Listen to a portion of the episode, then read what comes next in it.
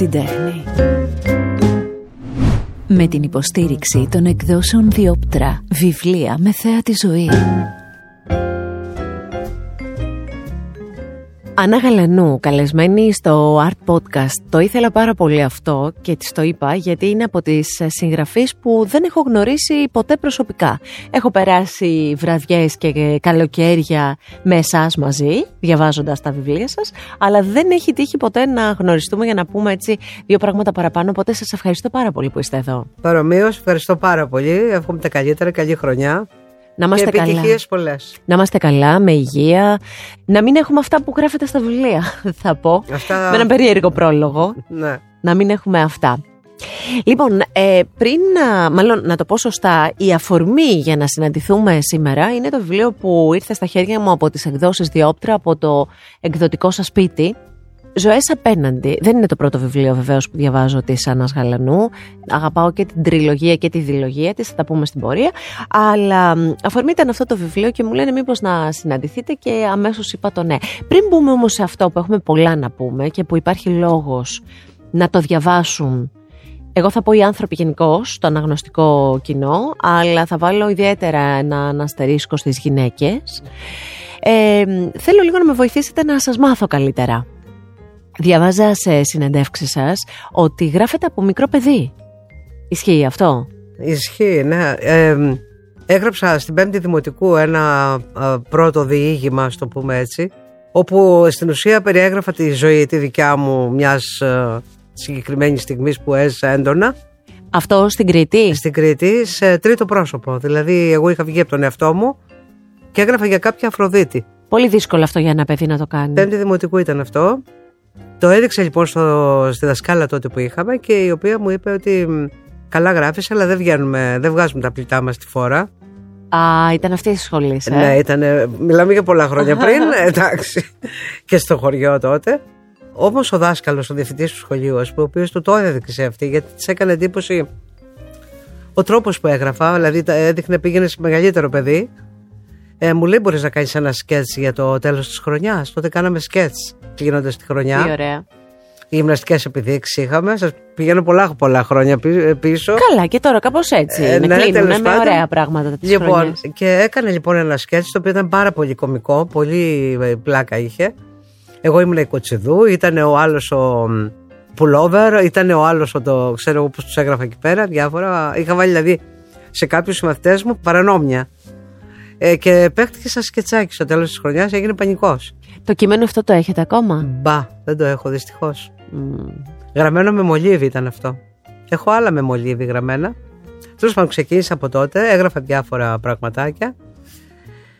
Ε, και πηγαίνοντας μετά στο γυμνάσιο ε, ε, έλαβα μέρος στην τρίτη γυμνασίου σε ένα διαγωνισμό ε, για τον Καζαντζάκη mm όπου πήρα το πρώτο Παγκρίτιο βραβείο. Βραβεύτηκα στα Χανιά, θυμάμαι είχε και 80 δραχμές τότε, έπαθλο. Ναι, Ήταν ναι. μεγάλο ναι. Τι πήρατε με αυτές τις 80 δραχμές; Λεμόνια.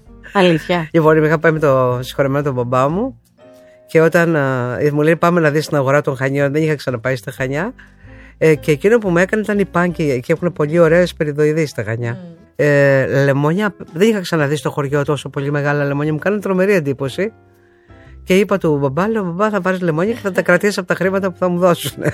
Μάλιστα. Πάρα και πολύ ωραία. λεμόνια.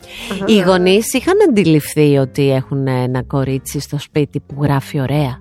Ήταν άνθρωποι οι οποίοι, ειδικά ο πατέρας μου, ο οποίος το άρεσε πάρα πολύ να μας βάζει να ακούμε θέατρο στο ραδιόφωνο. Α, ωραίο. Ε, πάρα πολύ της μουσικής. Είχε, είχε φέρει που ήταν μετανάστε παλιάς Γερμανία, είχε φέρει ένα μεγάλο ραδιόφωνο. Ένα γκρούντιχ το οποίο είχε μια κεραία τεράστια και έπιανε σταθμούς ε, ε, εκτός Ελλάδος. Ναι, ναι, ναι. Ε, συντονιζόταν δεν ξέρω πού.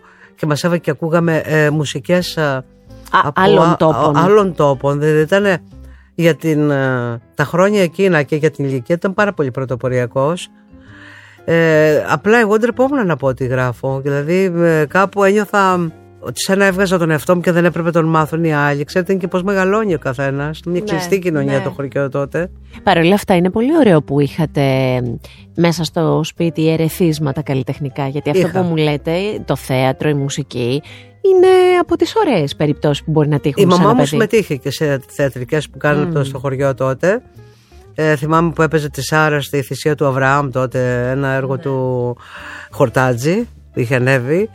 Ε, τραγουδάγαν και οι δύο απίστευτα, οι δύο γονείς μου και χορεύανε. Και κάποια στιγμή τους λέτε ότι εγώ θέλω να γίνω; Τι; Τίποτα, όχι. Εγώ πέρασα οικονομικά. Εγώ ασχολήθηκα. Ε, καλά, εντάξει, εγώ είμαι άλλη περίπτωση. Λοιπόν, ε, καταλάβαινα πάρα πολύ τους αριθμούς από πολύ μικρή. Αλλά εκφραζόσασταν με τις λέξεις. Ε, γιατί τα μαθηματικά είναι λογοτεχνία, να ξέρετε. Μάλλον η λογοτεχνία δεν γίνεται χωρίς μαθηματικά. Ξέρετε ποιος ακόμη μου το έχει πει αυτό, εδώ που κάθεστε. Ο Τεύκρος Μιχαηλίδης. Είναι αλήθεια. Και ήταν πολύ ωραία η στιγμή που μου το είπε και χαίρομαι που μου λέτε κι εσείς που είσαστε κι εσείς ένας άνθρωπος που ακολουθήσατε και το δρόμο με τους αριθμούς και μου κάνετε αυτή τη ζεύξη, αυτή τη σύνδεση. Το χαίρομαι πάρα πολύ. Ακούστε, διαβάζετε κάποια φορά ένα βιβλίο και φτάνετε σε κάποια σελίδα και λες τι έγραφε τώρα στην πρώτη, στη δεύτερη, τι εγραφε πιο πριν. Μπερδεύεται ο αναγνώστης. Δεν φταίει ο αναγνώστης. Φταίει ο συγγραφέας γιατί δεν είναι ταξινομημένο σωστά, δεν έχει δομήσει σωστά το βιβλίο του, τόσο ώστε το βιβλίο είναι ένα, δύο, τρία. Το κάθε μυθιστόρημα, ένα, δύο, τρία, τέσσερα είναι βήματα. Αν λοιπόν φτάσεις στο δέκατο και δεν έχεις, και έχεις μπερδέψει το δεύτερο με το δέκατο ή το τρίτο με το πέμπτο, ε, ε, γίνεται ένας αχταρμάς στο μυαλό του αναγνώστη. Αυτό δεν ευθύνεται, σας ξαναλέω, ο αναγνώστη, ευθύνεται ο συγγραφέας. Έτσι λοιπόν, εγώ τα συνδύασα πολύ ωραία τα μαθηματικά με τη λογοτεχνία και παρέδωσα στην ε, Δευτέρα Ηλικίου πλέον ένα επίσης κείμενο για τον Καζατζάκη, το οποίο και αυτό βραβεύτηκε πανελλήνια, πανελλήνια πια, ε, συνολικά για το έργο του. Και ε, από εκεί πέρα ξεκίνησα να γράφω. Είχα και μια καθηγήτρια η οποία με παρότρινε πάρα πολύ στο Λυκείο. Έλαβα μέρος σε διαγωνισμούς. Έχω πάρει πάρα πολλά βραβεία από ανθρώπους που δεν με ξέρανε. Θυμάμαι όταν πήρα ένα βραβείο διηγήματος. Τι κλάμα είχα ρίξει τότε, γιατί ήταν πάρα πολύ δύσκολο. Ένα θεατρικό μου επίσης βραβεύτηκε από τη. Συμμετείχα σε ένα διαγωνισμό της ΕΡΤ. Α, Και είχα γράψει. μα, το- μα την ερώτηση, συγγνώμη που σας διακόπτω, επειδή μου λέγατε και αυτό και για τη μητέρα. Ε, ήθελα να σας ρωτήσω πώς και δεν μπήκατε στη διαδικασία να γράψετε ένα θεατρικό; Ε, δύο έχω γράψει. Έχετε τρία, γράψει, δεν θυμάμαι. ωραία. Ναι, Τα έχω οποία; γράψει. Ε, το ένα μόνο έστειλα, θα σας πω τώρα τι έγινε. Ε, το τέλος μιας κομμωδίας έτσι λέγεται το θεατρικό αυτό, το οποίο ε, το βγάλαμε τότε και με τη Δοδόνη, εκδόσεις Δοδόνη δεν υπάρχουν πλέον, σε ένα πολύ ωραίο κο... οικαστικό εξωτερικά δέρμα είχε. Κράτησε τα δικαιώματα η ΑΡΤ. Ήταν τα, τα οπτικοακουστικά υποτίθεται δικαιώματα, τελικά το βιβλίο μαζεύτηκε, δηλαδή το μαζέψανε. Δεν τους άφησαν να το κυκλοφορήσουν. Απογοητεύτηκα πάρα πολύ και, και δεν ξανάδωσα. Θα σας πω πουθενά μετά. Παρ' όλα αυτά, τώρα πηγαίνουμε λίγο μπρος πίσω στους χρόνους, παρ' όλα αυτά ξέρω ότι και η ποίηση παίζει πολύ σημαντικό ρόλο στη ζωή σας. Εγώ γράφω τα πάντα, να ξέρετε. Από παραμύθια. Έχω γράψει και καμιά δεκαριά παραμύθια. Παραμύθια, διηγήματα, νουβέλες, θεατρικά, παιδικά, ποίηση, τραγούδια, στίχους. Ε, α, είναι ανάλογα σε τι φάση θα, θα είμαι. Δηλαδή, χθες κάρωσα ένα τραγούδι. Καθόμουν και το τραγούδαγα μόνη μου. Δεν θυμάμαι σήμερα σε τι μουσική το τραγούδαγα και όλα, την ξέχασα. Ξέρετε μουσική; Όχι. Όχι. Τα Έχω τραγου- καλό αυτή όμως. Ναι. Τα, τα τραγούδια από τους στίχους, ας πούμε, που γράφετε, τους δίνετε κάπου; Έχω δώσει κανένα δυο. Ο, στον Αντώνη τον Μιτζέλο τώρα πρόσφατα που μου είχε ζητήσει ο Αντώνης και του λέω θα σου δώσω βρε. Τι θέλεις; Του γράψα δύο. σκα- Μου λέει πάω, σ- πάω να το φτιάξω. γα». Καλό, Αντώνης εντάξει, θα δούμε. Ε, έχει βγει ένα τραγούδι μου το οποίο το έκανε ο Γιάννης ο, Ιωα- ο Νικολάου. Με τη- Ο το ένας Κυρι- λαθρεπιβάτης. Ναι, Ναι. Ε, Κυριακή γιορτή λέγεται. Το τραγουδάει η Κατερνέ Ντίνου. Το οποίο είναι πολύ ωραίο, μου αρέσει και εμένα. Είναι, είναι εικόνες, όλο εικόνες. Εσείς ε, τι μουσική ακούτε; Λαϊκό ακούω. Λαϊκό τραγούδι ακούω. Μ' αρέσει πάρα πολύ. Έτσι μεγάλωσα κιόλα με λαϊκά τραγούδια. Με τον Καζατζίδη μεγάλωσα εγώ. Αλλά μ' αρέσει, αν με ρωτήσετε κα- μέσα μου, μέσα μου, μ' αρέσει πολύ η δημοτική μουσική. Ο εθνι, εθνική μουσική από όλα τα κράτη. Δεν μπορώ να κάτσω να ακούσω τουρκικά, μπορώ να κάτσω να ακούσω σέρβικα. Μ' αρέσουν αυτά. Αυτό μπορεί να σας βοηθάει και στον τρόπο που γράφετε, γιατί καμιά φορά βγαίνετε έξω από την Ελλάδα, πάτε σε, μη- δηλαδή ενώ στην μπλοκή σας, μπορεί να πάτε κάπου αλλού και να έχετε και τα στοιχεία για να συνθέσετε, πάω. το ξέρω, να συνθέσετε εκεί το τοπίο. Βγαίνετε από, τα, από το πλαίσιο της οικογένειάς σας, βγαίνετε και από αυτό που λέμε ας πούμε σπουδές, ε, αριθμοί και τα λοιπά και κάποια στιγμή μέσα σας φαντάζομαι, ε, βγαίνει και η ανάγκη πια όλος ο τρόπος αυτός που εκφράζεστε, που μπορεί να γράφετε εσείς στο σπίτι σας και να καταλαβαίνετε ότι αφορά και άλλους Άρα τα βιβλία εκδίδονται και τα βιβλία φτάνουν από εσάς στις δικές μας βιβλιοθήκες. Αυτό Δεν ήταν πάντα κλικ... εύκολο Γιώτα μου αυτό, συγγνώμη που σου είπα ναι, το κλικ, το... όχι με χαρά. Ναι, το κλικ πώς γίνεται αυτό, δηλαδή πότε αλλάζει αυτό; Είμαι στο πρώτο έτος στο Πανεπιστήμιο και γράφω ένα μυθιστόρημα το οποίο το έβγαλε η Διόπτρα. Το 2013 το έβγαλε η Διόπτρα. Εγώ ήμουνα τότε όμως 19 χρονών. Πολλά χρόνια πριν. Όταν το γράψατε. Όταν το έδωσα σε ένα μεγάλο εκδοτικό οίκο. Όπως το έδωσα έτσι το πήρα. Μετά από ένα χρόνο μου είπαν να απορρίπτεται χωρίς να έχουν ανοίξει καν το φάκελο. Τότε δεν υπήρχαν mail. Ναι, ναι. Το στέλνουμε με και λοιπά. Ωραία. Αυτό το πράγμα με μου κόψει τα πόδια, να σας πω την αλήθεια. Ποιο βιβλίο είναι αυτό; Είναι το τότε που τραγουδούσαν οι Θεοί. Αναφέρεται στον κοινωνικό ρατσισμό. Που είναι από τα πολύ αγαπημένα δικά Εμένα είναι το αγαπημένο μου. Από τα πολύ αγαπημένα Εγώ θυμάμαι, ας πούμε, εύκολα. Είπα την τριλογία και τη διλογία. Η Μαργκό επίσης θυμάμαι. Η Μαργκό, ναι. Ε, Αυτό είναι πιο παλιό. Ναι. Αυτό είναι βιβλίο του 90, ας πούμε. Δεν πω και πιο παλιά ακόμα. Και μετά, όταν αυτό το βιβλίο λοιπόν που κάποτε απορρίφθηκε, μετά βγήκε μέσα. Βγήκε, σας... βγήκε τέταρτο στη σειρά, να ξέρετε, γιατί εγώ έβγαλα τρία βιβλία στην Οκεανίδα το 9, το 10, το 11 έβγαλα τρία βιβλία, μετά έμεινα ένα διάστημα ξέρω εγώ και πήγα στη Διόπτρα το 12, πότε πήγα δεν θυμάμαι. Βγήκε λοιπόν σαν τέταρτο βιβλίο αυτό, το οποίο έχει κάνει και πολλές επανεκτυπώσεις. Αυτό ξέρετε, όταν ένας νέος συγγραφέας ή όπως είμαι εγώ, να πω μιλήσω για τον εαυτό μου βασικά, που έχω κάποιες ευαισθησίες και δεν μου αρέσει να παρακαλώ κανέναν, ναι. ποτέ δεν έχω παρακαλέσει κανέναν. Ναι ε, δεν, δεν ανοίγεις καν να το απορρίψεις, αλλά να ναι. το διαβάσεις πρώτα. Πεις δεν μου κάνει, δεν μου ταιριάζει κλπ. Ε, σου κόβει τα πόδια, κόβει τα πόδια στους νέους αυτό. Αλήθεια. Και ειδικά στους νέους ανθρώπους ευαίσθητους που δεν έχουν μάθει, ούτε θέλουν να χρησιμοποιήσουν γνωριμίες. Ε, ε, ξέρω τον τάδε, θα τον πάρω τηλέφωνο για να μου ανοίξει αυτή την πόρτα. Εμένα, για μένα αυτά είναι ξένα πράγματα, δεν με ενδιαφέρουν. Τέλος πάντων, αυτό με πήγε πίσω. Ναι. Ασχολήθηκα με το επάγγελμά μου, δημόσια σχέσεις έκανα, marketing, διαφήμιση. Mm-hmm.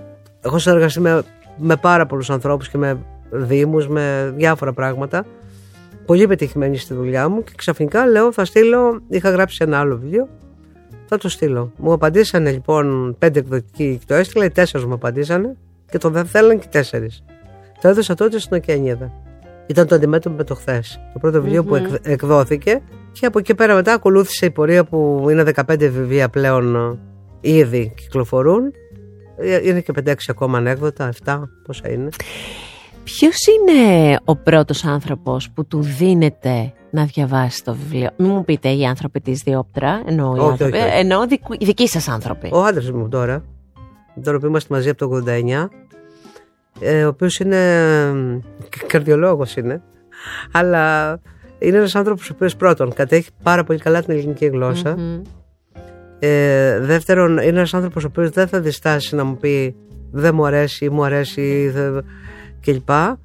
Και ο οποίος θα μου κάνει και ουσιαστικές παρατηρήσεις. Ξέρει πάρα πολύ καλά την ιστορία, έχει διαβάσει πάρα πολύ. Αν δει κάποιες ανακρίβειες ε, ή οτιδήποτε, θα μου πει κάτι θα το δουλέψεις αυτό. Ναι, είναι ένας άνθρωπος που έχω εμπιστοσύνη. Εσείς όταν γράφετε, απομονώνεστε; Δηλαδή, έχω ακούσει άλλους συγγραφείς να λένε: Εγώ φεύγω σε ένα σπίτι ας πούμε, που έχω πάνω στο βουνό και γράφω εκεί. Ή ε, ξυπνάω στις 4 η ώρα το πρωί και γράφω μέχρι τις 10 και μετά ξυπνάει η πόλη, ας πούμε, και το αφήνω εγώ. Πώς γράφετε εσείς; Εγώ γράφω διαφορετικά. Δηλαδή, εγώ για να γράψω καταρχήν ένα βιβλίο, μπορώ να το γράψω στο μυαλό μου 15.000 φορές δύο χρόνια. Όταν όμως κάτσω να γράψω, έχω ταξινομήσει κεφάλαια, έχω κάνει περιλήψη κεφάλαια, οπότε για μένα πλέον είναι η διαδικασία της συγγραφής. Ε, το έχω γράψει, το έχω πει, το έχω ψάξει, το έχω... Οπότε ε, σίγουρα χρειάζομαι απομόνωση. Δεν μπορώ να γράψω το πόδι, ούτε μπορώ να γράψω προγραμματισμένα. Θα βάλω το ξυπνητήριο 8 ώρα το πρωί και θα ξυπνήσω ε, ή 4 ώρα τη νύχτα. Μου έρχεται μια έμπνευση και σκόμη και γράφω. Δεν γίνονται αυτά με μένα. Όταν γράφω, Έμπνευση μπορεί να μου έρθει όταν δεν γράφω. Και τι κάνετε, τι σημειώνετε; Σημειώνω, ναι. Σημειώνω, τώρα, τώρα τα λέω στο κινητό, ας πούμε. Είναι πιο εύκολος τρόπος από αυτό. Ε, και με τους χαρακτήρες των βιβλίων σας, πώς τα πάτε, Τους παιδεύετε, τους αγαπάτε, τους, τι τους κάνετε; Ναι, κάποιες φορές με εκνευρίζουν απίστευτα γιατί δεν μαζεύονται.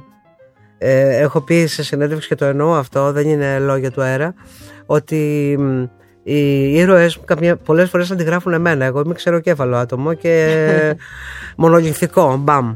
Λοιπόν, ε, κάποιες φορές τους λέω ρε παιδί μου, δεν θέλω να εκφράσω. Είσαι κακός χαρακτήρας. Γιατί δεν να μου το παίξεις τώρα καλό. Α, του, του μιλάτε στους χαρακτήρες. Και με πηγαίνεις, ας πούμε, να σε βάλω ότι είπες και μια σωστή ατάκα. Δεν θέλω να λέω σωστές ατάκες εσύ. Και τους χαρακτήρες που τους αγαπάτε πολύ; Τους κουβαλάτε μέσα σας; Του ε, περιποιούμε ιδιαίτερως αυτούς. Ναι. Mm. Ε, πονάω πολύ, να ξέρετε. Δεν είναι εύκολο πράγμα για μένα η συγγραφή. Τα λέω τώρα και γελάω, αλλά δεν γίνεται ποτέ ανώδυνα ε, με μεγάλο κόστος και μετά χρειάζομαι, δηλαδή όταν έκανα την τριλογία για δύο χρόνια ήθελα αποτοξίνωση. Είχα μπει στο, τόσο πολύ στο πετσί ε, της Ρούσας. Ε, βέβαια, αφού την κουβαλούσατε μαζί σας. Νόμιζα ότι είμαι εγώ ναι, και ναι. μου μοιάζει σε πολλά βέβαια αυτή, αυτή η περσόνα. Όταν α, κυκλοφορείτε και βλέπετε καλοκαίρι ας πούμε, προχωράτε και βλέπετε ανθρώπους να κρατάνε βιβλία που μακάρι αυτό να συμβαίνει και να μην σταματάει ποτέ. Αλλά λέω τώρα. Ε, όταν βλέπετε λοιπόν δικό σας βιβλίο στα χέρια κάποιου, πώς νιώθετε; Ντρέπομαι ακόμα. Όταν σας αναγνωρίζουν ενώ κρατάνε το βιβλίο; Α, στο αεροδρόμιο που μου έγινε τώρα και πρόσφατα, μέσα στο λεωφορείο. Υπάρχει μια συστολή πάντως, να ξέρετε. Να σας πω εγώ πώς το βλέπω, σαν συγγραφέας. Εγώ είμαι συγγραφέας, δεν είμαι δημόσιο πρόσωπο με την έννοια ότι ε, θα ήθελα να μην, με, να μην με γνωρίζουν. Ξέρετε κάτι κυρία Γαλινού για να πούμε έτσι και κάποια πιο γενικά πράγματα. Η αλήθεια είναι ότι τα τελευταία χρόνια, και εγώ δεν το βρίσκω κακό, μου αρέσει κάπως, τα τελευταία χρόνια οι συγγραφείς έχουν πάρει χώρο ε, έχουμε αρχίσει και τους μαθαίνουμε. Είναι καλό. Είναι καλό Πολύ αυτό. καλό. Γιατί παλιότερα... Δεν λέω για κακό, απλά λέω πώς ναι, αντιδρώ εγώ. Ναι, ναι, ναι. Παλιότερα δεν τους ε, ξέραμε, δεν ξέραμε κάποια πράγματα. Θα μου πεις πρέπει να ξέρεις. Εγώ ορισμένες φορές, τώρα και από τη θέση μου την δημοσιογραφική μου ιδιότητα, ορισμένες φορές διαβάζω με άλλο μάτι τα βιβλία όταν, όταν ξέρω τον συγγραφέα. Ναι, ναι. Είναι αλήθεια. Εσείς οι ίδια τι βιβλία αγαπάτε να διαβάζετε; Διαβάζω τα πάντα, αρκεί να είναι καλή λογοτεχνία. Άρα είναι μόνο λογοτεχνία; Όχι, διαβάζω ιστορία. Ε, ε, καλά βιβλία. Ε, δεν θέλω να πω καλά βιβλία όμως, γιατί δεν υπάρχουν κακά βιβλία για μένα. Το κάθε βιβλίο έχει το αναγνωστικό του κοινό. Δηλαδή για να υπάρχει ένα βιβλίο και να κυκλοφορεί, είπα να πω ότι υπάρχουν άνθρωποι που το διαβάζουν. Ακόμα και οι αυτοεκδόσεις που κάνουν συγγραφείς ε, έχουν το κοινό τους. Άρα λοιπόν για μένα κακά βιβλία είναι προσωπικό θέμα του καθενός. Δεν υπάρχουν κακά βιβλία. Υπάρχουν βιβλία που σου αρέσουν, που, που σε αφορούν ή όχι; Που σε αφορούν, μπράβο. Σωστά. Εγώ διαβάζω λοιπόν καλή λογοτεχνία λοιπόν. Διαβάζω καλά, καλά με την έννοια να, έχει, ε, να ξέρουν καλά την ελληνική γλώσσα. Με εκνευρίζουν συγγραφείς οι οποίοι δεν ξέρουν την ελληνική γλώσσα, μπερδεύουν τους χρόνους και μπερδεύεται και το δικό μου το κεφάλι. Από την ξένη λογοτεχνία, ε, επίσης να έχει καλή επιμέλεια και καλή μετάφραση. Τα προσέχω πάρα πολύ αυτά. Θέλετε να μου αναφέρετε κάποια βιβλία αγαπημένα σας; Από τους Έλληνες θα πω τον ζουργο Τον θεωρώ Κατέχει απίστευτα την ελληνική γλώσσα. Μπορεί να κάνει μέσα σε μια πρόταση να σου δημιουργήσει 20 εικόνες. Ναι, ναι, ναι. Ε, ο τρόπος που χρησιμοποιεί τα ρήματα γιατί το ρήμα είναι αυτό που δίνει την ενέργεια και τρέχει η πρόταση και... Ε, είναι φανταστικός και όταν διαβάσεις κάτι, καταλαβαίνεις αν είναι δικό του ή όχι. Και έχει, και πολύ... ουσία ο άνθρωπος, σαν άνθρωπος. Δηλαδή είναι διαφασμένος πάρα πολύ, μορφωμένος άνθρωπος και σεμνός άνθρωπος. Τα ερεθίσματα που παίρνετε για να γράψετε ένα βιβλίο έρχονται από πού και έρχονται κάθε πότε; Δηλαδή θέλω να πω, παίρνετε ερεθίσματα Προφανώς παίρνετε, αλλά δίνετε σημασία στα ερεθίσματα που παίρνετε ακόμη και όταν είσαστε σε φάση που γράφετε ήδη ένα βιβλίο. Καταλαβαίνετε τι λέω. Ναι, δηλαδή, ναι, ναι, Όταν γράφετε ένα βιβλίο συγγραφή, είστε μέσα σε αυτό. Παρ' όλα αυτά, αν έρθει ένα ερέθισμα, το πιάνετε και το βάζετε. Το πιάνετε. Ναι. Θα σας πω τώρα μια ιστορία πάνω σε αυτό. Ναι, λοιπόν, πολύ. Ε, γράφω το βιβλίο αυτό εδώ. Mm-hmm. Το ζωή απέναντι. Το οποίο είναι όπως ξέρετε ένα πάρα πολύ δύσκολο θέμα. Και μου έρχεται ένα τελείως light θέμα Πολύ ωραίο όμως. Σε στυλ Άρλεκιν, ας πούμε. Ναι, ναι, ναι. ναι. Εμένα μου αρέσουν όλα τα βιβλία. Τα ναι. διαβάζω όλα. Ναι. Και λέω αυτό το βιβλίο θα το γράψω. Είναι ένα ωραίο ερωτικό βιβλίο ναι. με την ίντριγκά του, με το τσάκ του κλπ. Αυτό πώς σας ήρθε όμως τώρα, έτσι, από το μυαλό γενικά. Ή είδατε μια ιστορία. Τίποτα δεν είδα. Α, αυτό λέω. Αυτές είναι οι εμπνεύσεις. Έχω τέτοιες. Άκου την τέχνη και ενημερώσου για όλες τις νέες κυκλοφορίες των εκδόσεων Διόπτρα με ένα κλικ στο διόπτρα.gr Βιβλία με θέα τη ζωή Άννα Γαλανού, ζωές απέναντι. Και από κάτω λέει βασισμένος σε αληθινή ιστορία. Αυτό το βιβλίο λοιπόν είναι από αυτά τα βιβλία που δεν θα αφήσετε από το χέρι σας. Θα θέλετε να το διαβάσετε όλο, να δείτε, δηλαδή θέλω να πω να το διαβάσετε ιδανικά χωρίς να, άντε να πιείτε λίγο νερό μέχρι εκεί. Ε, είναι ένα βιβλίο για την κακοποίηση των γυναικών. Είναι ένα βιβλίο που για το ξεκίνημα εγώ θα διαβάσω κακοποίηση, βία, έλεγχος, φόβος, ντροπή. Μίλησε. Δεν είσαι μόνη σου και όπως λέμε σπάσε τη σιωπή. Νομίζω ότι αυτό είναι το νόημα του βιβλίου. Τα λέω καλά; Πολύ καλά. Πριν ξεκινήσω εγώ να σας ρωτάω διάφορα για αυτό το βιβλίο και με την αφορμή του βιβλίου να μιλήσουμε για όλο αυτό που συμβαίνει που όπως μου είπατε με το που συναντηθήκαμε και είπαμε καλή χρονιά οι δυο μας μου είπατε πολύ σωστά ότι πια όλα αυτά τα φαινόμενα είναι καθημερινά. Ή, εν πάση περιπτώσει, πάντα μπορεί να ήταν καθημερινά, αλλά τώρα βγαίνουν και στο φως καθημερινά. Όταν δώσατε αυτό το βιβλίο, πια έφυγε από εσά και βγήκε προς τα έξω. Τι θέλατε, ποιος είναι ο σκοπός αυτού του βιβλίου; Ο σκοπός αυτού του βιβλίου είναι να διαβαστεί καταρχήν. Να διαβαστεί από νέους ανθρώπους, από νέα και κορίτσια και αγόρια. Να ξέρετε ότι η γυναικεία κακοποίηση δεν ξεκινάει στα 30. Ούτε, ούτε στα 35. Ξεκινάει σε πολύ πολύ νεαρή ηλικία και υπάρχουν πάρα πάρα πολλές παγίδες που τα νέα παιδιά και ειδικά τα κορίτσια δεν τις, τις ξεπερνάνε σήμερα. Τις ξεπερνάνε ε, με... Νομίζω ότι τις διαβάζουν στο μυαλό τους αλλιώς. Ναι. Έλα μου εντάξει τώρα, με αγαπάει ας πούμε. Να δώσω ένα παράδειγμα μέσα από το ναι, βιβλίο. Ναι, ναι. Με παρακολουθεί συνέχεια. Αυτό με κολάκευσε. Λέτε κάπου. Έτσι είναι. Δηλαδή το να βρίσκεις παντού μπροστά σου τον άνθρωπο αυτό που και καλά σε αγαπαει να ξέρει πότε πήγες σπίτι, πότε δεν πήγες, αν πήγες, τι, τι του είπες, τι δεν του είπες, να τα τσεκάρει όλα. Καμιά φορά τα κορίτσια και σε πιο νεαρή ηλικία το θεωρούν ότι είναι ένδειξη Ναι. μεγάλου έρωτα. Είναι αλήθεια. Το ένα είναι αυτό, το άλλο είναι δεν θέλω να σε βλέπουν έτσι όπως κυκλοφορείς τώρα. Θέλω να είσαι... Όταν είσαι μαζί μου, ζηλεύω. Δεν μπορώ. Δεν μπορώ Ναι, να ναι, φοράς ναι, αυτό το ναι. ρούχο, ας πούμε. Βγάλ' το. Επίσης προκαλείς, εσύ προκαλείς και... Ναι, ε, και άλλα τέτοια μικρά, όπως ε, ε, είδες να σου μιλάω. Με χαρά, με χαρά. Όλες οι ηρωίδες μου είναι νέα κορίτσια. Είναι του γυμνασίου, του λυκείου και φοιτήτριες. Το βάζω και πάνε σε μια πορεία ζωής μέχρι που η κάθε μία παίρνει το δρόμο της για να δείξω την πορεία ζωής που έχουν αυτές οι γυναίκες οι οποίες έχουν κακοποιηθεί. Αυτές οι γυναίκες, έλεγα πριν ότι και το εξώφυλλο μου αρέσει πάρα πολύ, γιατί είναι έξι σκιές, έξι άνθρωποι με τις σκιές τους, μένουν πίσω οι σκιές, αυτό μου αρέσει πολύ, και απέναντι είναι ένας, ο Στάθης. Είναι ζωές απέναντι λοιπόν. Αυτές οι γυναίκες, ο κακοποιητής τους που είναι κοινός. ο κακοποιητής τους δεν είναι πάντα ο, ο εραστής, υπάρχει και περίπτωση κακοποιητικού πατέρα. Εμένα αυτό μου άρεσε στο βιβλίο. Γιατί, να σας εξηγήσω γιατί. Γιατί είμαι, είμαι της άποψης ότι όντως και το περιβάλλον στο οποίο μεγαλώνουμε εδώ έχετε κορίτσια που μεγαλώνουν μόνα, κορίτσια που μεγαλώνουν σε οικοτροφείο που το βλέπουν και παράδεισο το, το οικοτροφείο. Ε, το πώς μεγαλώνουμε και τα πρώτα μας ερεθίσματα μέσα στην οικογένεια διαμορφώνουν. Διαμορφώνουν ο φόβος που έχουμε νιώσει μικρά, όταν φοβόμαστε από πολύ μικρά τον ίδιο τον πατέρα μας, πώς να ε, στυλώσουμε τα πόδια σε έναν άντρα που θα έρθει στα 20. Έτσι ακριβώς. Και αυτό το δείχνετε στις σελίδες αυτές και αυτό μου άρεσε πάρα πολύ. Ο Στάθης είναι πατέρας, αδερφός, φίλος οικογενειακός, σύντροφος, εραστής, σύζυγος. Δηλαδή του έδωσα τα πρόσωπα τα οποία ε, θα συναντήσει μια γυναίκα Μμ. Στην στην πορεία, πορεία της της ζωής ζωής της. Δεν ήθελα να βάλω, γιατί κάθε ιστορία από πίσω της έχει ένα διαφορετικό φυσικά άντρα.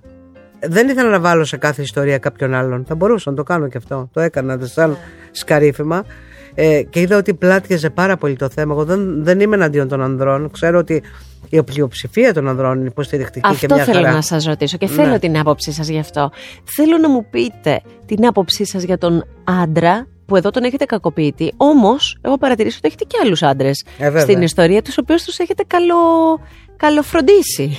Καλοφροντίσει γιατί οι ίδιοι φροντίζουν να εμφανίσουν το πρόσωπο το οποίο πρέπει να έχει ένας σύντροφος, ένας σύζυγος, ένας οποιοδήποτε.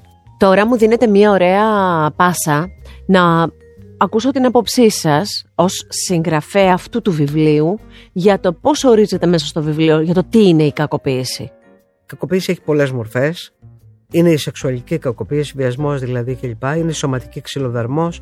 Είναι ο ψυχολογικός εξαναγκασμός. Ε, θα κάνεις αυτό γιατί εγώ το λέω. Ε, Χωρίς να υπάρχει ξύλο, δεν είναι απαραίτητο. Ε, είναι η απομόνωση, η κοινωνική απομόνωση. Δεν θα πας εκεί, δεν θα δεις αυτόν. Ε, ο έλεγχος, δώσ' μου το κινητό σου να δω ποιους πήρες, για κάτσε να δω τα mail σου, να δω που έστειλες. Ε, βγάλε μου και τα σβησμένα. Δηλαδή θέλω να πω, υπάρχουν πάρα, πολλοί, πάρα πολλές μορφές κακοποίησης. Δεν είναι μόνο ο ξυλοδερμός και ο βιασμός. Ε, για να μην φτάσουμε στο τελικό που βγάζουν και κανένα μαχαίρι και ναι, ναι, ναι, η πιστόλη, ας πούμε. Λοιπόν, όμως, να ξέρετε και η ψυχολογική αυτή η ψυχολογική κακοποίηση είναι πάρα πολύ κακή. Δηλαδή, ε, ε, όταν έκανα εγώ τις συναντεύξει με γυναίκες, γιατί πήρα το ρόλο του. Πώς, ναι, του δημοσιογράφου, για να μπορέσετε να μαζέψετε την, να κάνετε την έρευνά σας. Πείτε μου, γιατί έτσι κάπως γράφτηκε το βιβλίο αυτό. Έτσι γράφτηκε, ναι. έτσι; ναι. Θα σας πω. Θα σας πω μόνο αυτό τώρα για να καταλάβετε. Υπήρχε λοιπόν κυρία η οποία μου εκμυστηρεύτηκε ότι έπλαινε από τις 10 η ώρα το πρωί μέχρι τις 4 η ώρα το απόγευμα ε, ό,τι κρίσταλο, πιάτο, πυρούνι, ε, γενικά κρίσταλα όμως και πιατικά και τέτοια υπήρχε στο σπίτι διότι ο, ο, ο σύντροφος αυτός που είχε μπας περιπτώσει της τα έβαλε όλα στην πανιέρα και έβαλε από πάνω, έριξε από πάνω ένα κιλό λάδι. Και της είπε θα γονατίσεις εκεί και θα τα πίνεις εκεί είναι αληθινό. Όλα είναι αληθινά. θέλω να σας πω ότι τώρα ξέρετε κάπως με, με πιάσατε Έχουμε ξαναδιαβάσει βιβλία με κακοποίηση γυναικών. Mm. Okay. Ορισμένες φορές είναι και που σε πιάνει κάθε στιγμή ναι, έτσι, και ναι, δεν είμαστε ναι. και όλοι άνθρωποι ίδιοι. Διάβασα λοιπόν μέσα στο βιβλίο υπάρχουν διάφορες μορφές βίας και κακοποίησης. Ε, ή σε κάποια σημεία είναι και ένας πραγματικά σκληρό βιβλίο. Δηλαδή. Ναι. Και πού, να, που, και πού να δείτε τι μου είπαν. Τις ιστορίες. Εγώ λοιπόν σε ένα περιστατικό, το λέω για να τυχαία στο περιστατικό που τώρα περιγράψατε, εκεί ήμουν έτοιμη να βάλω τα κλάματα. Δηλαδή βρίσκω τραγικό το τι μπορεί να κάνει το αρρωστημένο μυαλό σε έναν άλλο άνθρωπο που μπορεί να μην τον δει, ναι. αλλά να τον κακοποιήσει αδιανόητα. Όπως αυτό που είπατε. Της κατέβασε όλα τα πράγματα, τα, τα έριξε αυτά, και έριξε και λάδι για να τα πλένει όλη μέρα. Ναι. Και όχι μία φορά. Τα έπλαινε, τα στράγγιζε, δεν ξέρω που τα έβαζε. Τι μου έλεγε εκεί πέρα, ότι τρελάθηκα όταν μου το είπε. Δηλαδή δεν μπορούσε το μυαλό μου τόσο άρρωστος άνθρωπος. Δεν μπορούσε το μυαλό μου να το, να το, εκείνη τη στιγμή να το εμπεδώσω τι μου είχε πει ακριβώς. Της τα ξαναέπαιρνε γιατί ήταν η ώρα που της είχε πει από τις 10 μέχρι τις 4. Και ήταν με το ρολόι. Αυτή η γυναίκα. Πρώτη ερώτηση. Αυτή η γυναίκα σας το είπε για να το γράψετε; Όχι. Καμιά δεν το, είπε, είπε για να. Για... Σας είπε τη ζωή της. Καμιά γυναίκα δεν μου είπε για να το γράψω. Εγώ τους είπα ότι γράφω ένα βιβλίο για την κακοποίηση ε, θα δω ποιες ιστορίες θα συμπεριλάβει. Ήταν πάρα πολλές ιστορίες. Και άνοιξε βεντάλια. Ναι, ήταν πάρα πολύ δύσκολο να έρθω σε επαφή με αυτές τις γυναίκες, να ξέρετε. Δεν είναι εύκολο. Καθόλου εύκολο. Να σε εμπιστευτούν για να σου πούν. Δεν μιλάνε εύκολα, ναι. Είναι... Γιατί υπάρχει ο φόβος. Υπάρχει φόβος, ντροπή. Κάποιες δεν είναι σίγουρες αν θα διατηρηθεί η ανωνυμία τους. Υπάρχουν ποδιά στη μέση. Ε, υπάρχουν, σε κάποιες περιπτώσεις υπάρχουν και εγγόνια στη μέση. Έχετε τρεις ε, σειρές εδώ, τις έχω σημειώσει, για το φόβο. Σε φοβάμαι πολύ κάθε φορά που βλέπω τα μάτια σου να αγριεύουν και να γινόνται σκοτεινά σαν χειμωνιάτικη νύχτα. Ω και η χρειά της φωνής σου αλλάζει τότε και καθόλου δεν μοιάζει πια με το στάθι που αγαπώ. Και αυτό το περικλείει όλο γιατί ο κακοποιητής σας είναι όμορφος, ξέρει να μιλάει, έχει οικονομική επιφάνεια, αποκαλεί οικογένεια, είναι μορφωμένος, κάνει μια δουλειά που είναι αυτές οι καλές δουλειές του τότε και του τώρα, δεν αλλάζει και πολύ αυτό. Και μετά όταν σκοτεινιάζει και γίνεται ο χειρότερος, γίνεται αυτό που κάπου επίσης το γράφεται, ε, με το χαρταετό και το έχω σημειώσει. αυτό. Τα σκουπίδια, όσο δυνατά και αν τα φυσήξει ο αέρας, όσο ψηλά και αν τα σηκώσει, ποτέ δεν θα μπορέσουν να γίνουν χαρταετοί. Τι βρήκα μαγική φράση. Ε, Συγκινούμε τώρα γιατί θυμάμαι τα πρόσωπα των γυναικών αυτών ε, καθώς μου έλεγαν κάποια πράγματα πόσο παρόλο που κάποιες ε, είχαν φτιάξει τη ζωή τους διαφορετικά κλπ ακόμα δεν ήταν σίγουρες ακόμα δεν είχαν διώξει αυτό το πράγμα από μέσα τους.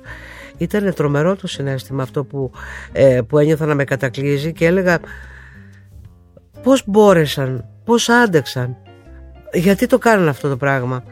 Και μετά θυμήθηκα τι δικές μου περιπτώσεις από φίλες μου και μια δικιά μου πούμε, που είχα παλιότερα.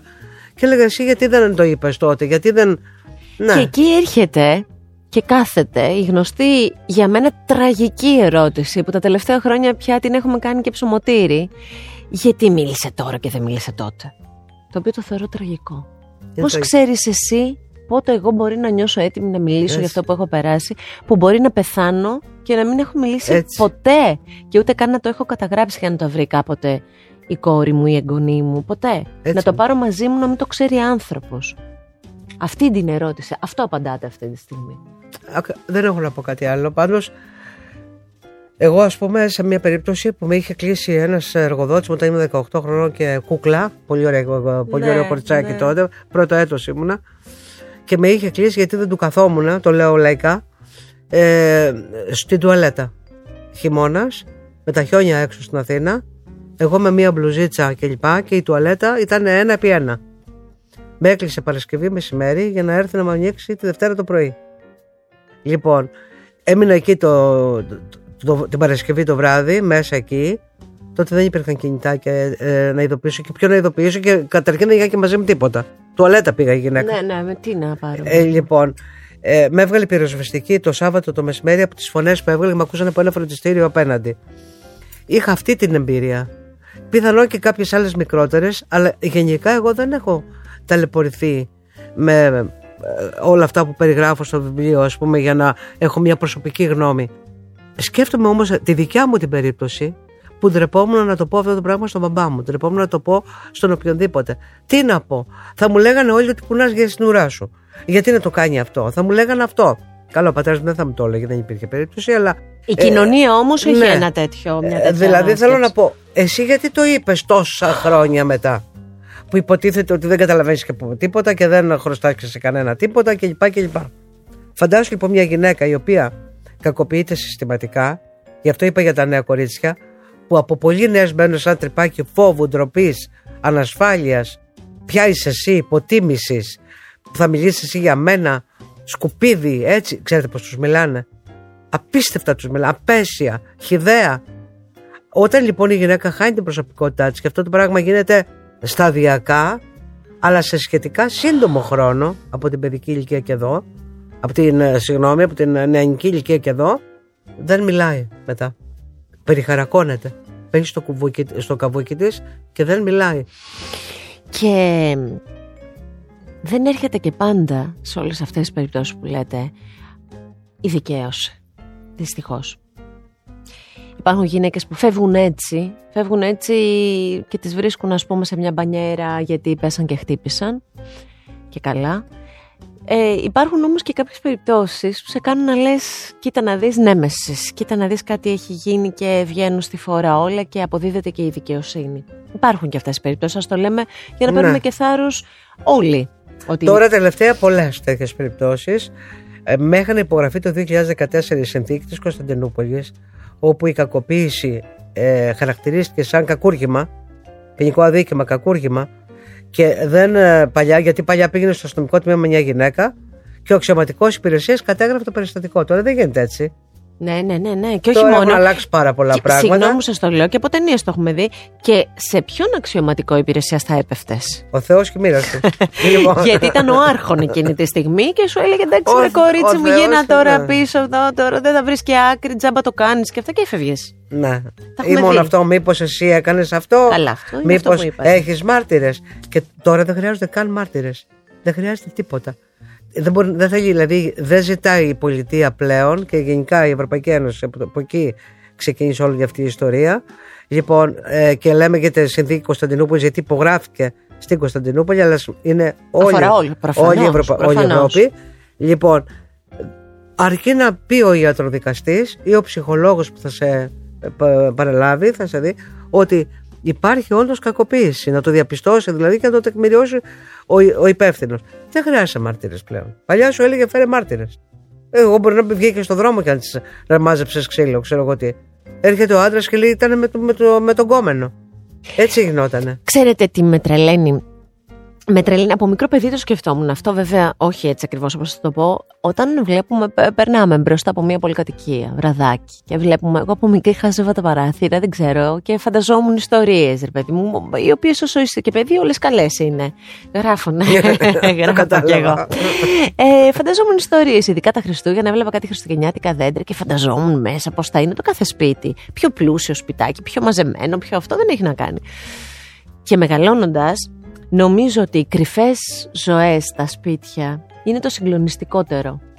Αυτά που δεν μπορείς να καταλάβεις, που βλέπεις μια κυρία έξω χαμογελαστή και δεν ξέρεις τι πένα, ή έναν κύριο που δεν ξέρεις τι πένα, ή ένα παιδί ακόμη χειρότερα που δεν ξέρεις πώς ζει και που φοβάται ο καθένας από αυτούς κάπως να μιλήσει.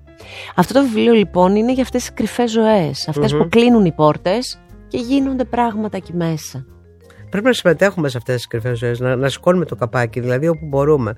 Ε, τώρα πρόσφατα μου έλεγε μία φίλη μου, καταρχήν έχω τρελαθεί εγώ στις παρουσιάσεις που κάνω, που σηκώνεται από κάτω αυτό ο κόσμος. Απίστευτο είναι αυτό το πράγμα. Δεν μου έχει Τι σας λένε, κυρία Γαλανού; Η μία πήγε και χώρισε την άλλη μέρα, κατέθεσε αίτηση διαζυγίου. Και σας το είπε. Ήρθε και με βρήκε με το παιδί της, με την κόρη της. Την άλλη μέρα ήρθε και με, μάλλον σε άλλη παρουσίαση, ήρθε και με βρήκε και μου λέει κατέθεσα αίτηση διαζυγίου. Έχει τελειώσει το θέμα. Ε, ε, χαίρομαι που βοηθάω πραγματικά. Έστω με αυτό, η σταλίκια που πήγα προ, ε, χθες ήμουνα, όλοι από το πρωί μέχρι το βράδυ. Ε, τι ακούω, τι μου λένε τα παιδιά, τι, τρελαίνομαι. Ε, Σηκώνοντας τις παρουσιάσεις στον Πειραιά, σηκώθηκε στην παρουσίαση κυρία, η οποία είπε: Περνά για, περνά αυτό στη Μυτιλίνη το ίδιο. Ε, και μου αρέσει αυτό το πράγμα, ξέρετε γιατί, γιατί τελικά και η ενημέρωση, η οποία έχει αλλάξει το στυλ δεν είναι όπως είναι παλιά που αυτά τα πράγματα σκεπάζαμε όλοι κάτω από το χαλί αλλά και κάποια τέτοια βιβλία όπως το δικό μου όπως λέτε έχουν γραφτεί και άλλα παρόμοια ε, κάνουν τις ε, γυναίκες να ανοίξουν το στόμα τους να ξέρουν ότι δεν είναι η μόνη. Δεν είναι η μόνη αυτή που τα τραβάει. Δεν είναι μόνη αλλά δεν είναι και η μόνη. Υπάρχουν πάρα πολλές γυναίκες οι οποίες θα τη συντρέξουν, οι οποίες θα μιλήσουν για αυτήν, οι οποίες θα τη βοηθήσουν. Παράλληλα, να πω και ένα καλό λόγο για το κράτος το οποίο πραγματικά έχει κάνει πάρα πάρα πολλή δουλειά τα τέσσερα τελευταία χρόνια ειδικά. Πάρα πολλή δουλειά με την έννοια την εξής. έχουν ανοίξει πάρα πολλοί συμβουλευτικοί σταθμοί ακόμα και σε πόλεις που δεν, που δεν υπάρχουν στέγες. Στις, σε πολλές πόλεις υπάρχουν στέγοι που μπορεί να φύγει η γυναίκα να πάει να βρει ας πούμε εκεί πέρα παρηγοριά, συντροφιά, δουλειά αυτή και το παιδί της. Σε πόλεις λοιπόν που δεν υπάρχουν στέγες τέτοιες υπάρχουν συμβουλευτικοί σταθμοί με ψυχολόγους, με ψυχορευνητές, με σύμβουλους ψυχικής υγείας οι οποίοι παραπέμπουν αν το θέμα είναι σοβαρό αυτεπάγγελτα στη δικαιοσύνη. Ε, δηλαδή αυτή τη στιγμή καμιά γυναίκα δεν έχει τη δικαιολογία να πει ότι δεν το λέω γιατί δεν έχω δουλειά, γιατί φοβάμαι το, το ένα, γιατί φοβάμαι το... Δεν υπάρχει αυτό. Και επίσης να πούμε και μία άλλη κουβέντα, ότι και κάποιες γυναίκες που μπορεί, δεν, δεν κρίνω, Απλά λέω ότι ακούω κάποιες φορές που λένε ε, να μην χωρίσουμε για το παιδί και να μεγαλώσει το παιδί και μετά. Νομίζω ότι οι εικόνες και οι ήχοι που καταγράφει το ίδιο το παιδί μεγαλώνοντας είναι τόσο πολύ χειρότερα από το να ζήσει το παιδί ε, σε μια ηρεμία είτε στο ένα σπίτι είτε στο άλλο. Έτσι είναι. Δεν είναι. Δηλαδή, στη σημερινή κοινωνία το δέχομαι για παλαιότερες ε, εποχές που τα πράγματα ήταν αλλιώς, πιο δακτυλοδεικτούμενα. Αλλά ήταν αλλιώς, ναι, ήταν πιο κλειστά. Τώρα, τώρα είναι αλλιώς. Ένα κορίτσι λοιπόν, ε, τώρα είναι 25-26 χρονών, μου είπε ότι εγώ ε, σε παρουσίαση ήρθε και αυτή και μου το είπε, όταν ήμουν 14 χρονών, φώναξε μία μέρα τους γονείς μου και τους είπα: Θέλω να χωρίσετε. Διαφορετικά θα φύγω από το σπίτι. Δεν μπορώ να σας ακούω να τσακώνεστε. Δεν μπορώ να ακούω να βρίζει ο ένας τον άλλον. Θέλω την ηρεμία μου, θέλω το κεφάλι μου ήσυχο. Θα μένω και με τους δυο σας. Θα έρχομαι μία στον ένα, μία στον άλλο. Θέλω να χωρίσει σαν πολιτισμένοι άνθρωποι. Χωρίσανε, τη είπα. Μου λέει χωρίσανε. Πάλι καλά. Ναι, και έχουν μου λέει και τις καλύτερες σχέσεις. Μάλιστα. Αυτά είναι βέβαια μεμονωμένες περιπτώσεις. Εξαιρέσεις είναι αυτές. Ελάχιστες. Που το παιδί παίρνει το θάρρος και το λέει και το λέει και το, το ακούν και το παιδί. Μάλλον είχαν φτάσει κάποιο ε, για να το ακούσουν. Ναι. ναι. Κυρία Καλανού, θα μας δώσετε το ερωτικό, την ωραία ερωτική ιστορία μετά από τις ζωές απέναντι; Α, αυτό. Δεν ξέρω τίποτα, Μπα. ρωτάω επειδή μου το είπατε. Ναι, τώρα. ναι, ναι, ναι. Κάτι άλλο ετοιμάζετε; Γιατί κάτι ετοιμάζετε σίγουρα αυτό έφυγε από τα χέρια Κοίτα, σας. αυτή τη στιγμή είναι τρία βιβλία υπότιμων. Α, άρα δεν ξέρουμε κα- πραγματικά ποιο από όλα. Θα δω, θα πω με τη Λινή. Έχω πάρει ένα σπίτι τώρα τελευταία εκεί και μου αρέσει πάρα πολύ στον κόλπο της Γέρας. Ένα πραγματικά έτσι μέρος που με εμπνέει. Και εκεί θα μιλήσετε με τους ήρωες όλων των βιβλίων και θα δείτε τι γίνεται. Ναι, ε, εκεί, θα, εκεί θα σκεφτώ τι βιβλίο θα δουλέψω το καλοκαίρι. Πολύ ωραία. Θα δούμε. Πολύ ωραία. Πάντως θα έχετε βιβλίο του χρόνου. Θέλω και εγώ να λίγο να, ε, να βγω λίγο από το, από το τις ζωές απέναντι, ψυχολογικά περισσότερο, δηλαδή έχω ανάγκη ε, να πω άλλα πράγματα. Μπορώ να γράψω κανένα ιστορικό. ας πούμε. Μμ, πολύ ωραία. Θα είναι πολύ ωραίο. Με πολλή έρευνα. Γιατί είναι και ο σύζυγος που θα. Ο σύζυγος θα, δεν κάνει έρευνα, ο σύζυγος θα, θα κάνει βρει κριτική, την- εκ Θα των βρει την, υστέρων. κάνει την κριτική. Σας ευχαριστώ πάρα πολύ για μ, αυτά που είπαμε. Εγώ κλείνοντας θα πω ότι είναι ένα πολύ ωραίο βιβλίο για να ταξιδέψετε μαζί του. Όχι εύκολο ταξίδι, αλλά ωραίο είναι και αυτό. Δεν κάνουμε μόνο εύκολα ταξίδια, αλίμονο. Και είναι και ένα πάρα πολύ ωραίο βιβλίο αυτό που κυκλοφορεί από τις εκδόσεις Διόπτρα για να το κάνετε δώρο χωρίς καμία περαιτέρω φράση, ούτε καν αφιέρωση σε κάποια φίλη ή κόρη φίλης που γνωρίζετε ότι μπορεί και να μην περνάει καλά. Μην της πείτε τίποτα, απλά δώστε το και κάντε το δώρο. Σας ευχαριστώ πάρα πολύ. Εγώ Ελπίζω το να τα ίδιο, ξαναπούμε. να είστε καλά, Και εσείς. να έχετε πολλές επιτυχίες και προσωπικές και επαγγελματικές Και εσείς. Και και εσείς. να τα ξαναπούμε τότε. Θετική ενέργεια πολύ βγάζετε και αυτό είναι το καλό. Σας πολύ ευχαριστώ. ωραίο. Σας ευχαριστώ πάρα πολύ. Αυτό το επεισόδιο με την ε, Άννα Γαλανού μπορείτε να το απολαύσετε κλικάροντας στο artpodcast.gr ή μπαίνοντας σε όποια από τις δημοφιλείς πλατφόρμες επιλέγετε εσείς για να ακούσετε podcast. Με την υποστήριξη των εκδόσεων Διόπτρα. Βιβλία μεσαία τη ζωή. Ακού την τέχνη. Art Podcast. Με τη Γιώτα Τσιμπρικίδου.